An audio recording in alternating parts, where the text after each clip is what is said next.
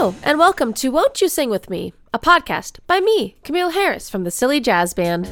Join me as I talk to fellow children's musicians about their work. Why do they make children's music? What's important about it? What makes a good children's song?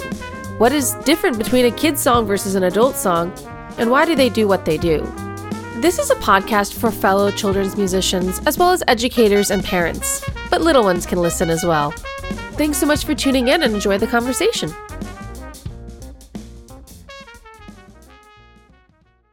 You've worked hard for what you have, your money, your assets, your 401k, and home. Isn't it all worth protecting? Nearly 1 in 4 consumers have been a victim of identity theft.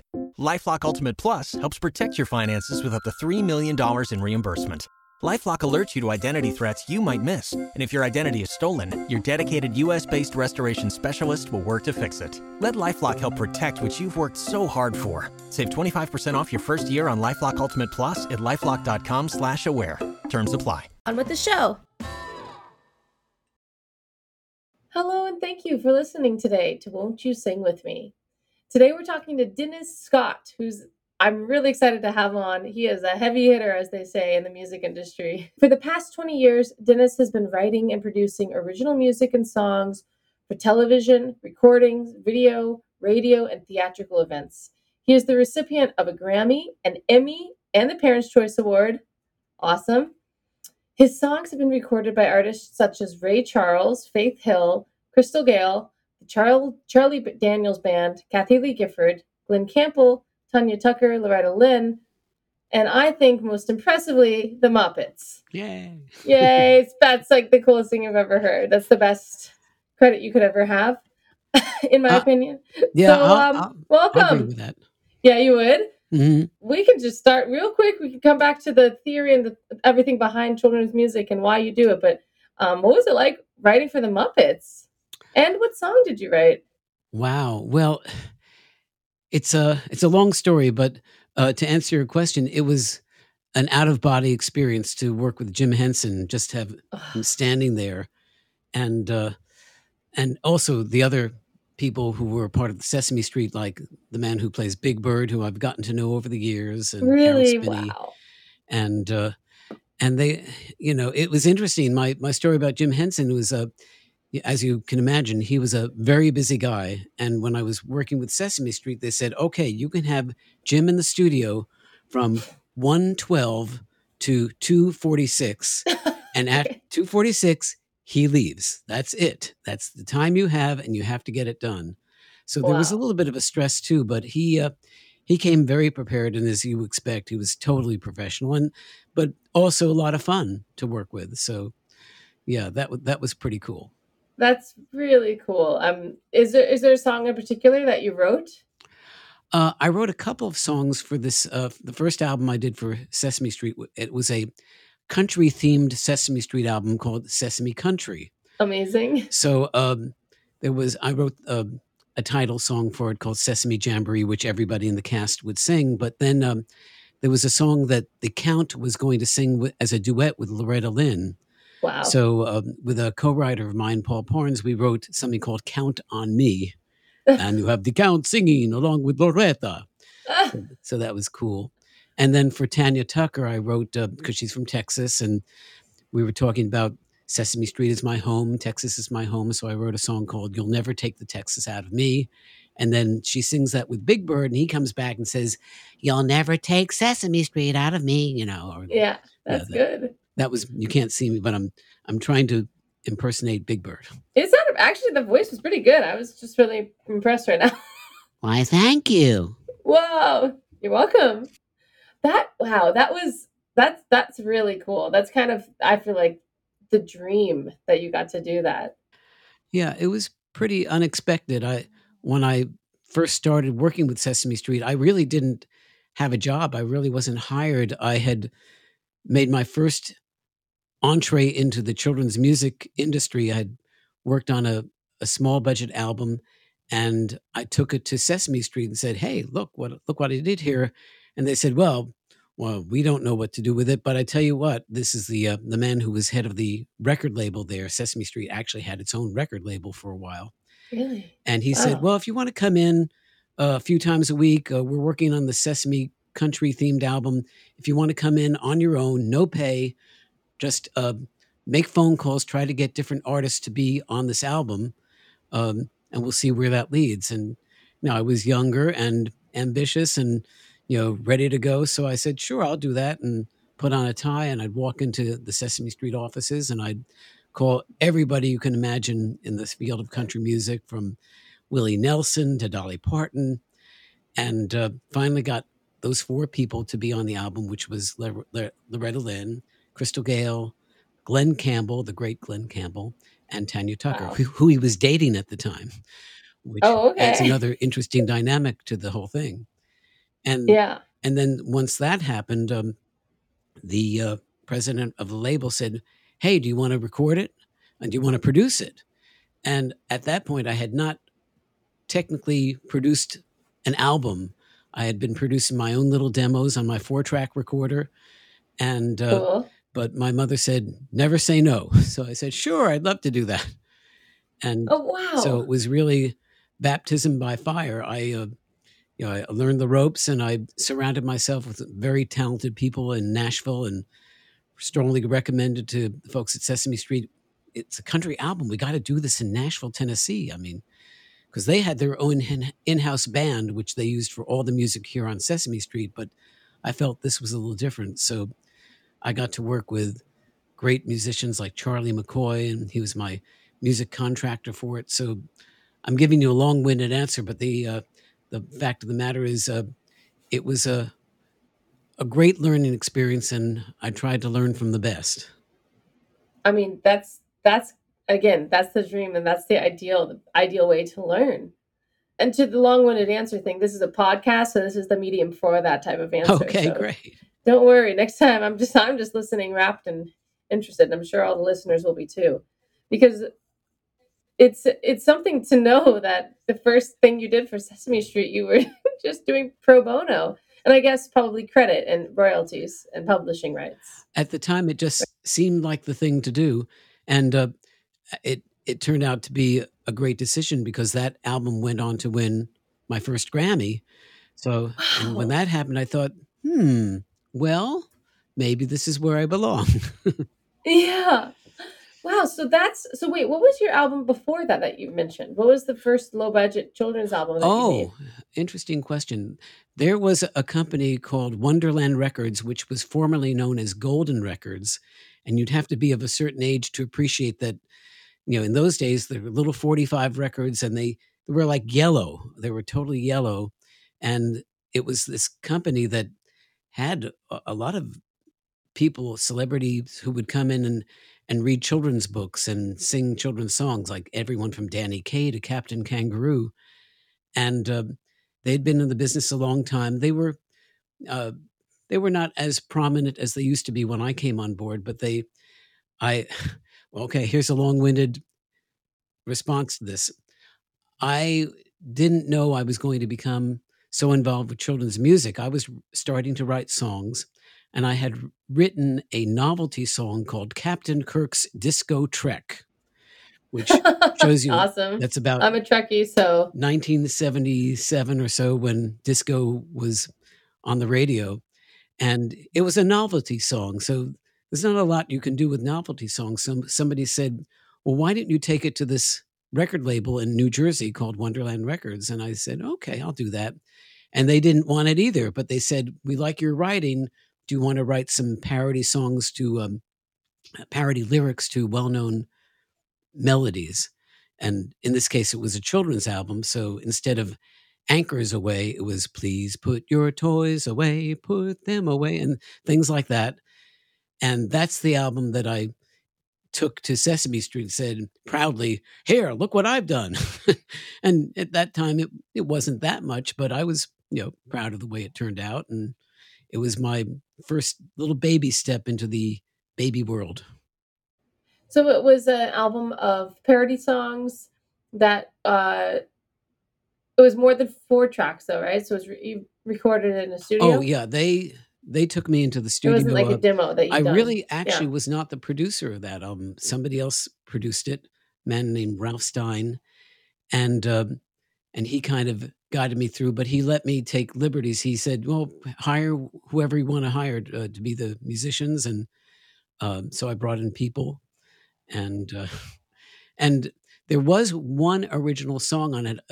I guess, I don't know where I got the business sense to promote that, but I said, you know, I'm writing songs. I have a song which would be kind of a good song to kind of wrap up the theme of this album. The album is called Songs That Tickle Your Funny Bone. So I wrote a song called Songs. And that song made it onto the Sesame Street country album as well. And it's a duet sung by Big Bird and Crystal Gayle. And I'm so glad that I did. I'm so glad that through the years, I somehow been able to hold on to the publishing to that song, because it's had lots of different uses, which who would have expected it to. It was used once in the Macy's Day Parade. So, you know, that was interesting. That's pretty exciting. Yeah, that would have been neat. I don't know how many people who are listeners are in the music industry or writers and musicians, but the holding on to the publishing is a hard thing to do. It's harder now probably than ever. But and I had an opportunity at one point. Do you remember a show on TV called Fame? It was based on the movie. So it was in the 80s, and it was pretty popular. And it was the music supervisor for that was a guy named Charles Koppelman, who produced quite a few albums from his company with artists I'm sure everybody would know. And he said, I want to use this song, but you know, we have to have all the publishing. And I said, well, I mean, it's already, the song's already been on a Grammy-winning album. I'm not sure I'm ready to just hand it over. So I said, and he was producing Barbra Streisand and people like that. So I thought, well, this is a big decision. What do I do? So I told him, well, he was dangling the carrot in front of me saying, okay, well, if you sign this over, we'll get Streisand for you. And I said, okay, if that's true, then let's put it in the contract. If within 6 months to a year, you produce Streisand singing my song, you've got the publishing. And well, guess what? Okay. He never did that. So the publishing reverted back to me. Oh, that's so smart. Sounds like you made some really smart decisions early on. Well, it was a tough decision because he was a pretty powerful player in the industry. So, you know, and I'm still, you know, not fledgling, but I was, you know, finding my way through things. And it was a little gutsy and a little, but it turned out okay. I mean, it didn't turn out okay that Streisand never recorded a song of mine, but right, that's too bad, yeah. Other things happened to that song, so it's all good. Right. Yeah, those decisions, you know, they're different decisions that people are making now. And I've had a couple opportunities, like somebody reached out to me to say, hey, I want to make this, we're making this YouTube channel. We'd like you to write and produce and record these songs, and we'll make little videos and we'll give you like $200 a song. And I said, okay, well, so you want me to do 3 roles, be a producer and writer and performer, you're saying? And it's only 3, or it's only like $200 or something. And they said, yeah. And I said, okay, so then do I keep the rights to the song at least? And they said, oh, no. And I actually ended up being like, you know what? No, that does not work for me. Yeah. Maybe if it was like Sesame Street or something that was a bigger thing, I might've done it, but I don't know. Those type of decisions are hard, even on the micro scale, like what I was experiencing. Cause I was like, that would be cool, you know? Yeah. Yeah. And unfortunately those deals and offers are still out there. People expect a lot. And it's, you know, I think it depends on where you are in your career. I mean, sometimes there's a good reason to do something like that. And to be honest, I've had to sign away some of my publishing on things that I was not happy about, but it had other benefits to it. So you really have to weigh it. And I admire you for sticking to your guns there. They were asking quite a lot of you. Yeah. That was that moment where I said, wait, you're wanting me to do all these 3? But it would have been cool to do that type of gig. And I still would like that type of thing. But hopefully I'll find something that actually works for me. I don't know. Mm-hmm.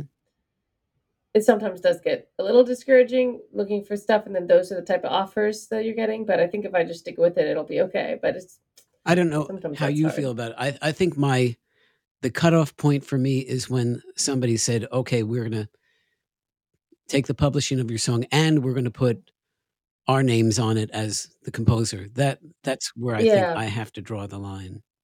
So circling back real quick, have you released that Kirk Disco song yet? Have you ever released it, or is it just still sitting in a vault? No. Because I want to hear that. Actually, it did get recorded in Denmark.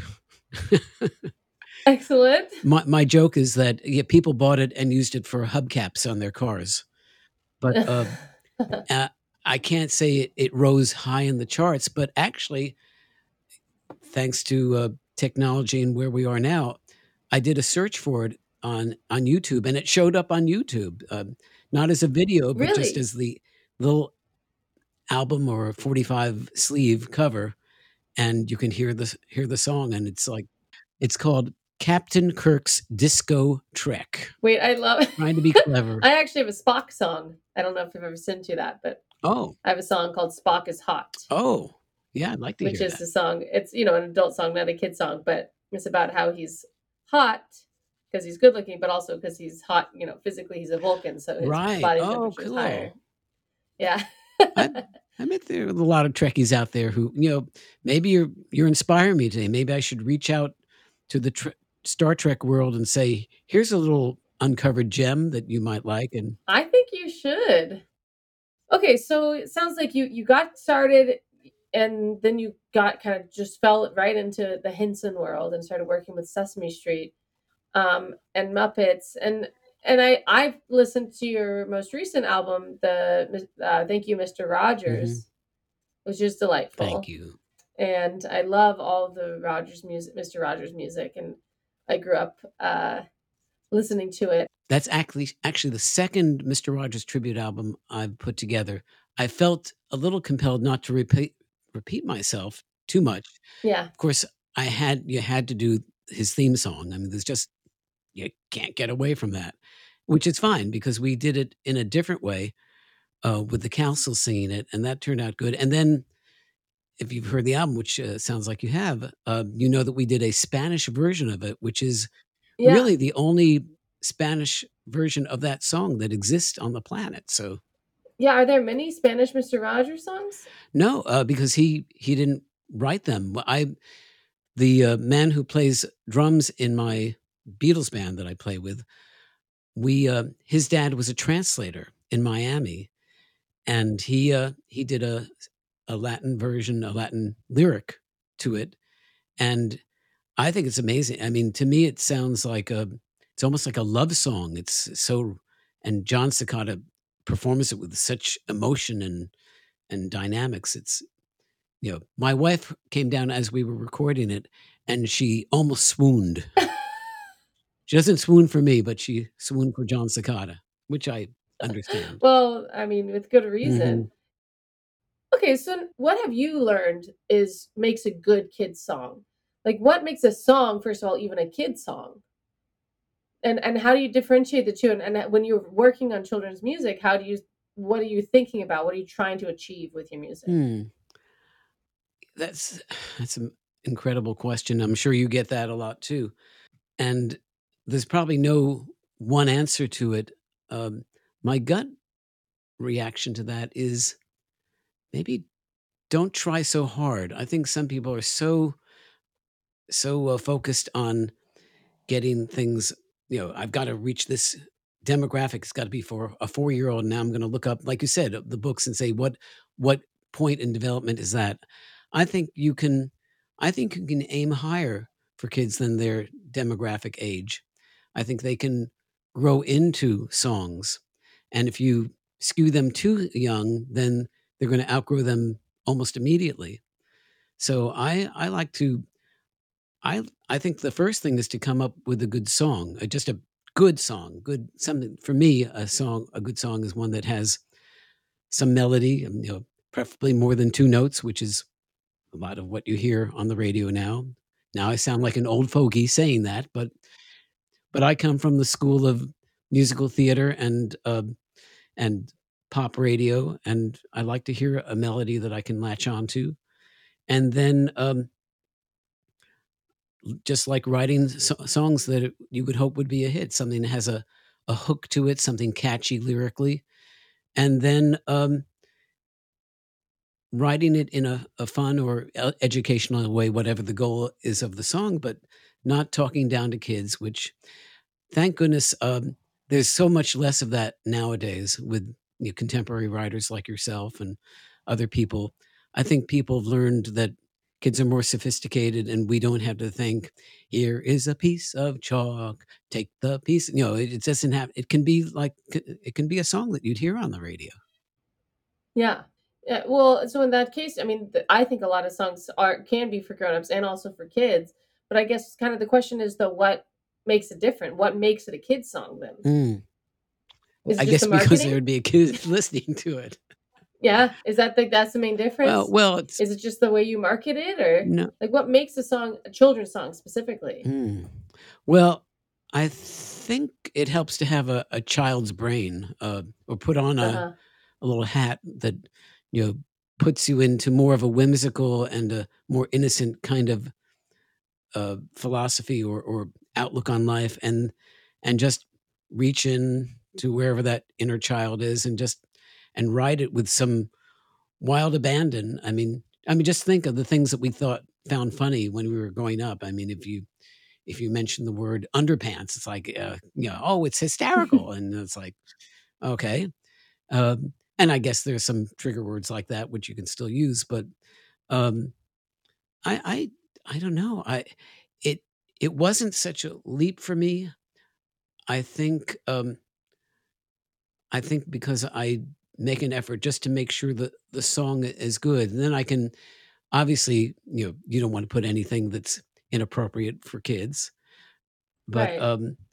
But I think if you are, look, kids love some early 60s music. You play a Beatles song or a Monkey song for kids, and they're singing Yellow Submarine. It's like, I'm amazed when I talk to young children and say, do you like the Beatles? Yeah. And they know these songs. So they love the Beatles. Mm-hmm. The Beatles in my rock camp, we always are covering the mm-hmm. Beatles. They love Yellow Submarine, but they also love Come Together.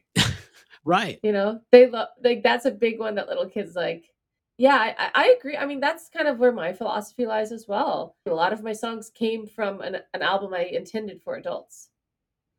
And turns out little kids really like that too, Like I have a song called The Monster Under My Bed. It's a love song about being in love with the monster under my bed. And I wrote it kind of as an absurdist thing that I would perform right after I did a little stand-up bit. And it was just sound. The first half is just sounds like, a sweet little song about being in love with the monster under my bed. And then I startle everyone by going, into the microphone. And I was doing that for grownups. Right. But you're right. You've answered part of the question. Subject matter is important. You can write a song for Monsters Under the Bed and it makes perfect sense for kids. Although an adult, a married couple could take it in a different way, I suppose. Yeah, it started out in a different way. Okay, fair enough. But I recently had and it also depends on if you're writing for a project you're putting together, which is a themed project, and you're writing, songs about whales or whatever it happens to be. I had an assignment that somebody came to me and said, I need a song about this character. It was an author who developed a character, and she developed a number of books called The World's First Tooth Fairy. So, then your mind starts to go at a million miles an hour. It's like, okay, what can I write about Tooth Fairy? And I learned a little bit more about the character. She was supposed to be a tooth fairy who was kind of a go-getter. She likes to try different things, and she was adventurous, and she took chances, and she failed too. She made mistakes and had to correct her mistakes. So all those kind of went into this funnel, I got lucky. As the author was talking to me, all of a sudden I thought the idea of winging it. I had this idea, winging it. That could be a song because she's a fairy. She's got wings. She's making things up as she goes. And I thought, this is perfect. the man who brought me onto the project, he wasn't quite convinced at the time. He said, I don't know, Dennis, I'm not sure that's right. And I said, I just have a strong feeling about this. Let me try it. Let me work on it some more. And it turned out well. I was happy with it and they were happy with it. So that's great. That's such a clever idea. Did you write, does that end up being the title of the song? Yeah. I don't know where you can hear it now. This is all pretty new. And the author of the books, she's trying to figure out, well, now that I have this song, what do I do with it?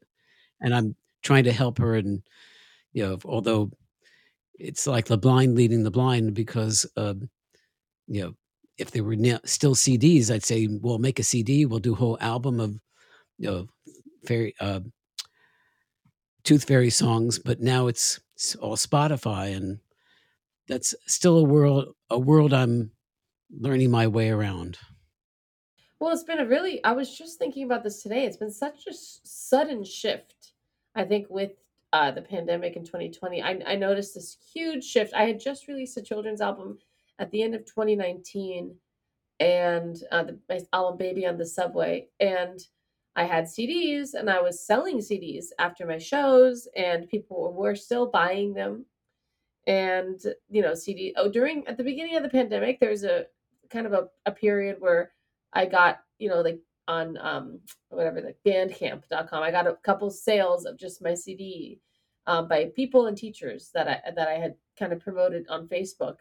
And then after, you know, things came back at my new shows, I haven't sold a CD since. I feel your pain. Everyone just wants to know my Spotify link. And it's a huge shift. So I'm going to release another album soon. And I'm not going to make a CD probably because who's going to buy it? I know. It's a pretty drastic shift. It really dropped. Boom. It really did. I mean, you almost can't even give them away. I've tried to give them away. You're totally right about that. I've been like, well, maybe, you know, somebody can give this to your friend. And people look at it like, okay, you know, and like one of my friends sent a picture of his son looking at the album art, but the CD was gone and they didn't have the actual CD. Yeah, I think it's sad. And I had a similar situation with this Mr. Rogers album. It came out right about when the pandemic was starting. And given the demographics of this album, yes, it can be for children, because it's all Mr. Rogers songs, but it's also, I created it to reimagine his tunes and give them a new musical kind of approach, a contemporary approach. No, so absolutely. But still the demographics might still be an older, a person buying a Taylor Swift album may not buy a Mr. Rogers album, but as long as there were CDs, that demographic was there, and now that demographic is there, but now that demographic is not so hip to Spotify. So it's a strange and maybe a challenging, not maybe, it is a challenging thing for me with this album, which is why I'm so glad to be talking about it with you, because maybe somebody will listen and they will. I'm sure. I already sent it to my family, but that was a while ago that I had sent it. I think the first time I heard it. Oh, good. Well, thank you. But yeah, well, we love Mr. Rogers in my house. It's delightful. You know what I like about this album is that, yes, it's contemporary, but it also kind of has a vintage feel in the arrangements and like the instrumentation. Not like vintage like the 60s, 70s, but like maybe not vintage, but it has this like kind of, I don't know, it has a very accessible sound, and it doesn't necessarily sound like it was made like right now. You know, it has a classic sound, I would say. That's my experience with it. Well, thanks. Just I think with the voices and the harmonies and again the arrangement.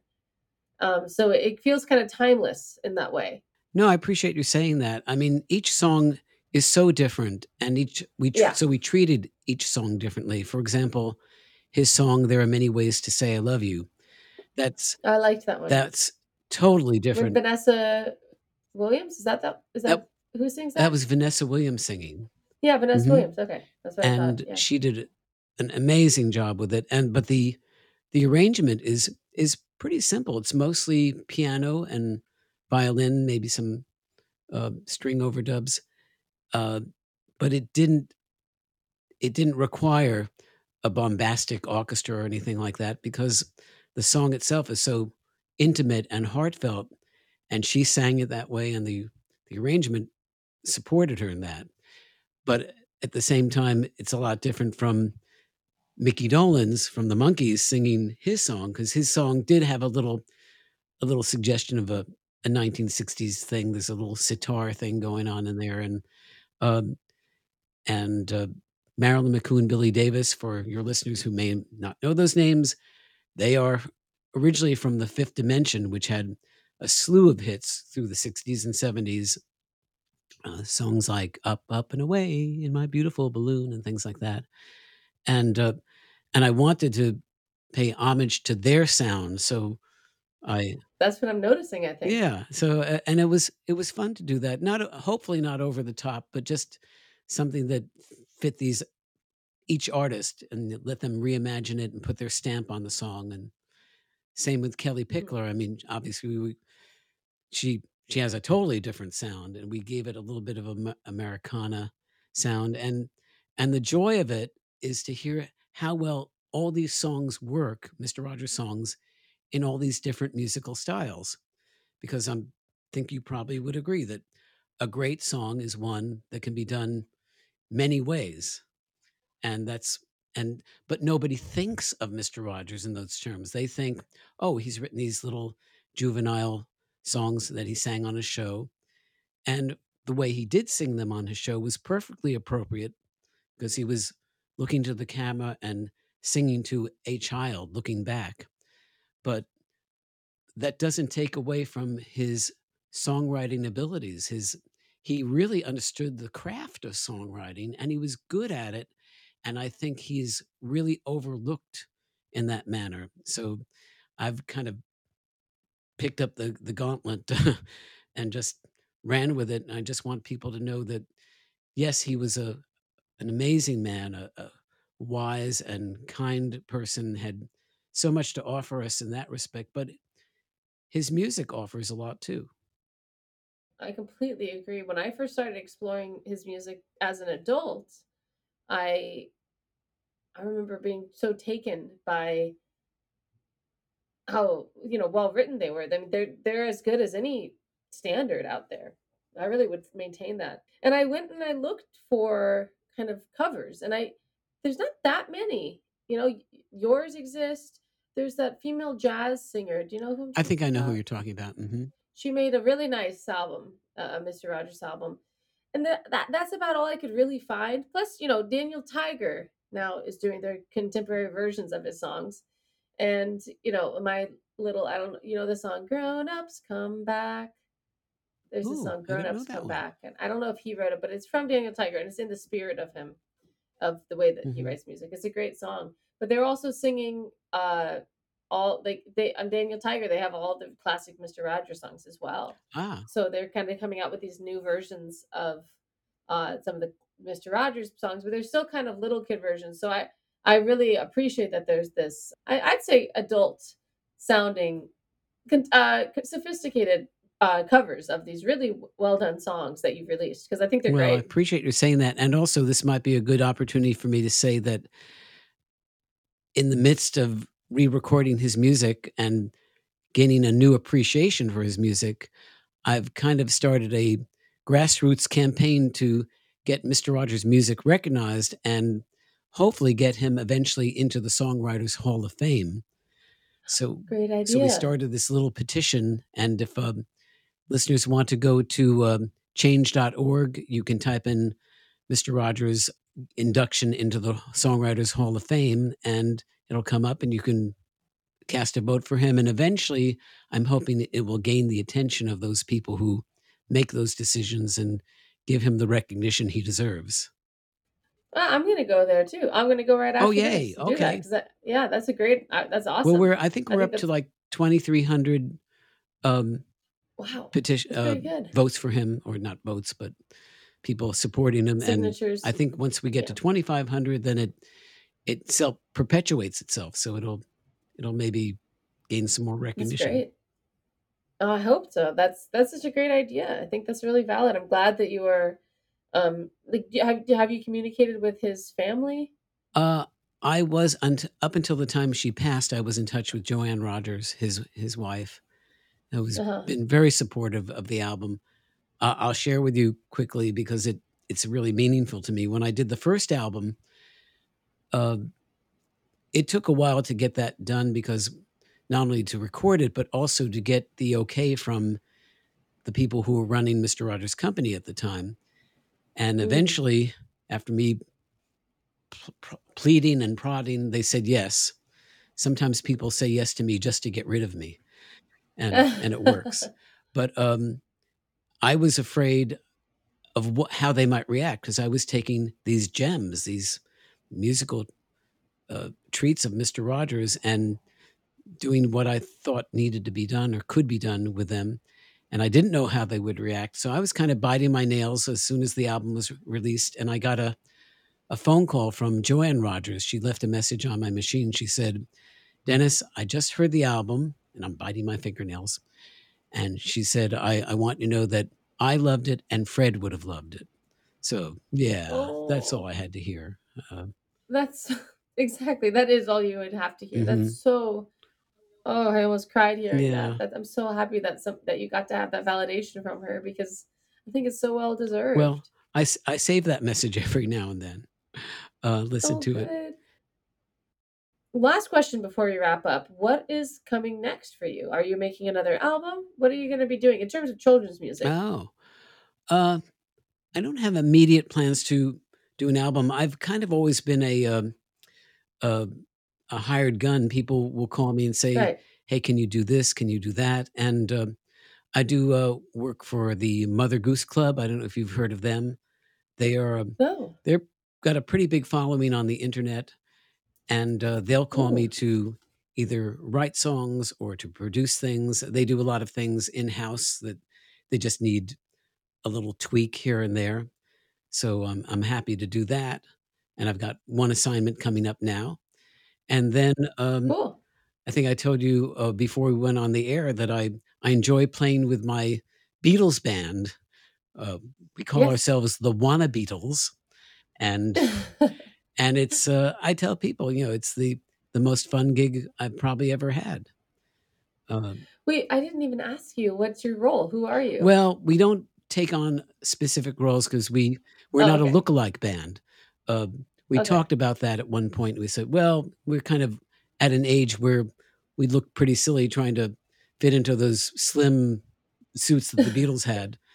But whoever has the best voice for a certain song, everybody in the band sings, even our drummer sings. And he's got a beautifully high voice. So he gets those roles. I kind of go back and forth between John songs and Paul songs.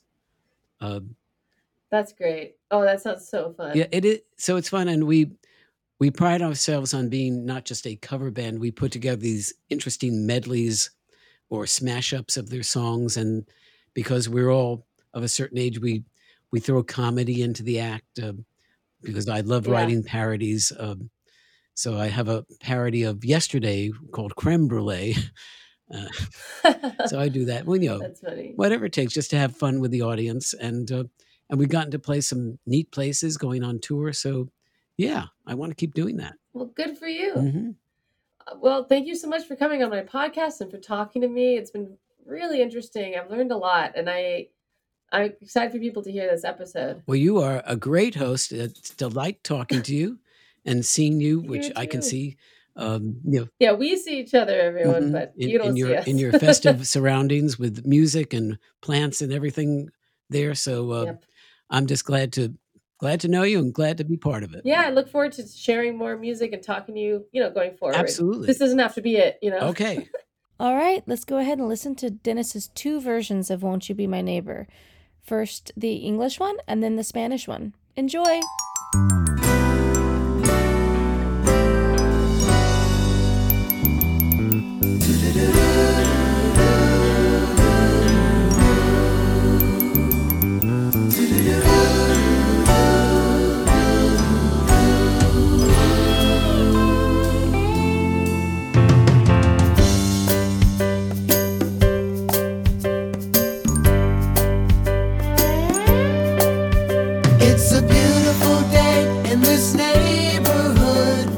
beautiful day for a neighbor. Would you be mine? Won't you be mine? Could you be mine? Won't you be mine? It's a neighborly day in this beauty wood. A neighborly day for a beauty. Would you be mine? Could you be mine?